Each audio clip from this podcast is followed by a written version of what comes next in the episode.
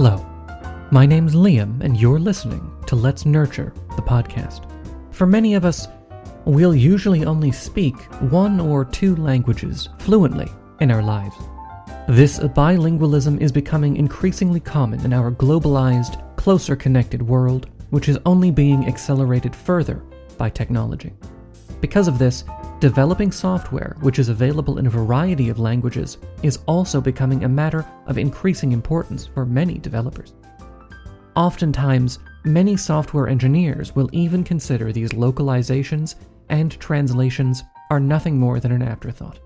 But with 53% of internet users being from global countries, particularly the Asia Pacific and European areas, which account for 15% of all internet users, these statistics demonstrate the need for the availability of multilingual software, preferably during the development of your software, and not afterwards. Not only would creating a method for this for your business increase efficiency and familiarize your teams with multilingualism in the workplace and development cycle, it'll also broaden the availability and usability of your software on a broader global scope. Now that we have a few numbers to back up the importance of multilingualism, it's time to begin from the ground up. You'll want to always plan your localizations before any other development begins. This is because localization is more than just a translation of the software's written or linguistic content. Localization also involves adapting a software's source code to a specific location. This is done to customize source code related to country and region information, number and format settings, data and time settings, currency formats, and the language displayed. Ultimately, the first thing you should determine is your goal for localizing your software. Why are you doing this for your business? Typically, localization is done for businesses to expand into new markets and find new audiences or streams or revenue which were previously impossible or increasingly difficult due to pre existing language barriers. You'll also want to plan how many languages your software will support. Obviously, the more languages you add, the longer the development process will take, but it will also allow you to become available in multiple world markets at once and service customers in the countries you've provided localization for. As different countries mean different currencies, time zones, dates, and number formats, it's important to also accurately research and add this to your localization process. Finally, you may even need to change the colors or design of your software depending on localizations. This might go unnoticed most of the time, but if you're developing something like a video game, it's important to consider censorship laws involving imagery used in your software. For example, copies of the popular Call of Duty World at War, which took place in World War II, were heavily censored in Germany to remove any references to the Nazi Party, due to the country having a ban on the display or presentation of Nazi memorabilia or imagery. While these instances are rare, there's still something your company should consider.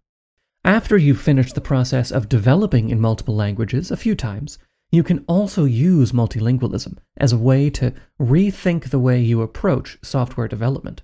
For example, you could create what is known as a continuous translation workflow. The concept is actually fairly simple. A continuous translation involves synchronizing your software development process with your overall translation management.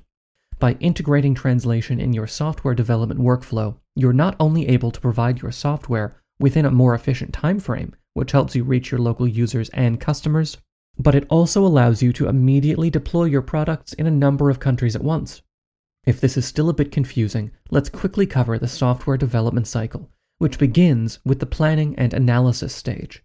With a continuous translation approach to this stage, you'd also begin to plan and analyze what languages you can reach the best with your software, who will utilize it the most, and how difficult it may be to translate and localize your content.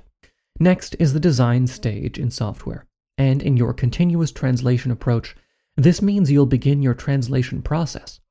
Next is the design stage in software, and in your continuous translation approach, this means you'll begin your translation process as well as localization. This leads us to our next step implementation or execution. Basically, your first number of test runs. This is where you can work out the kinks of various languages, both spelling and grammar wise, and allows you to refine your work.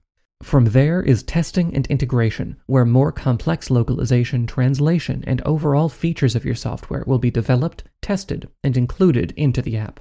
Finally is the ongoing maintenance and support of the software, and in turn, localization, which will continue largely for the total lifespan of the software itself. Another thing we need to discuss when creating multilingual software is to utilize automation as much as possible. Automation is a huge time saver for a number of businesses, whether it's setting up auto replies in your inbox from the office or utilizing Excel or bookkeeping software for accounting. Translation can be similarly automated by utilizing what's known as a translation management tool.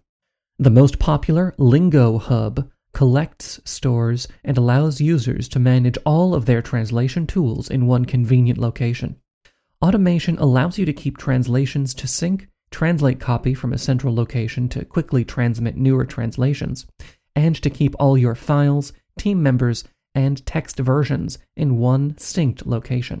Another commonly underlooked tool you can consider using for faster yet sometimes inaccurate results is machine translation engines, softwares which automatically translate one language to another in a few seconds.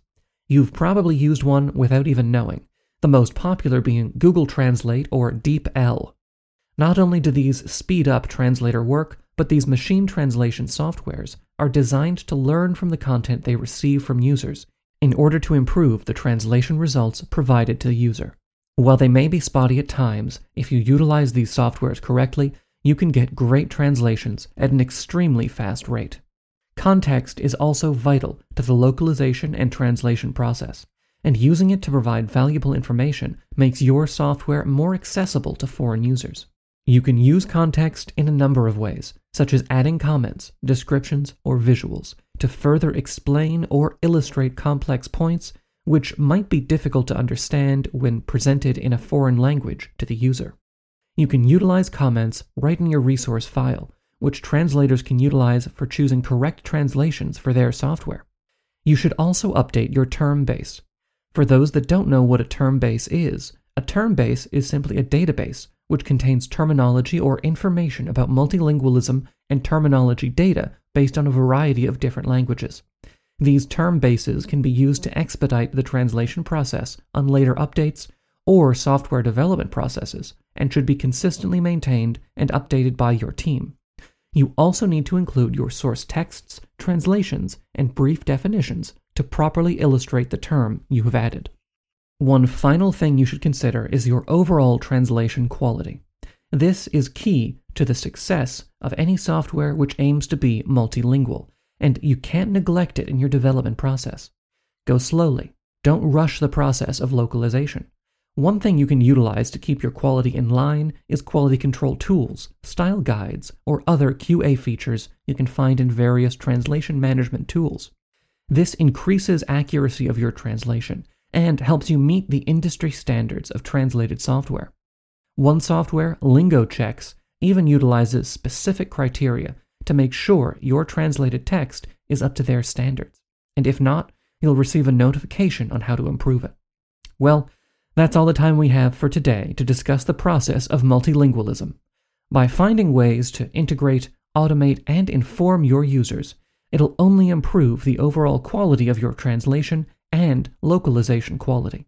My name is Liam, and this has been Let's Nurture, the podcast.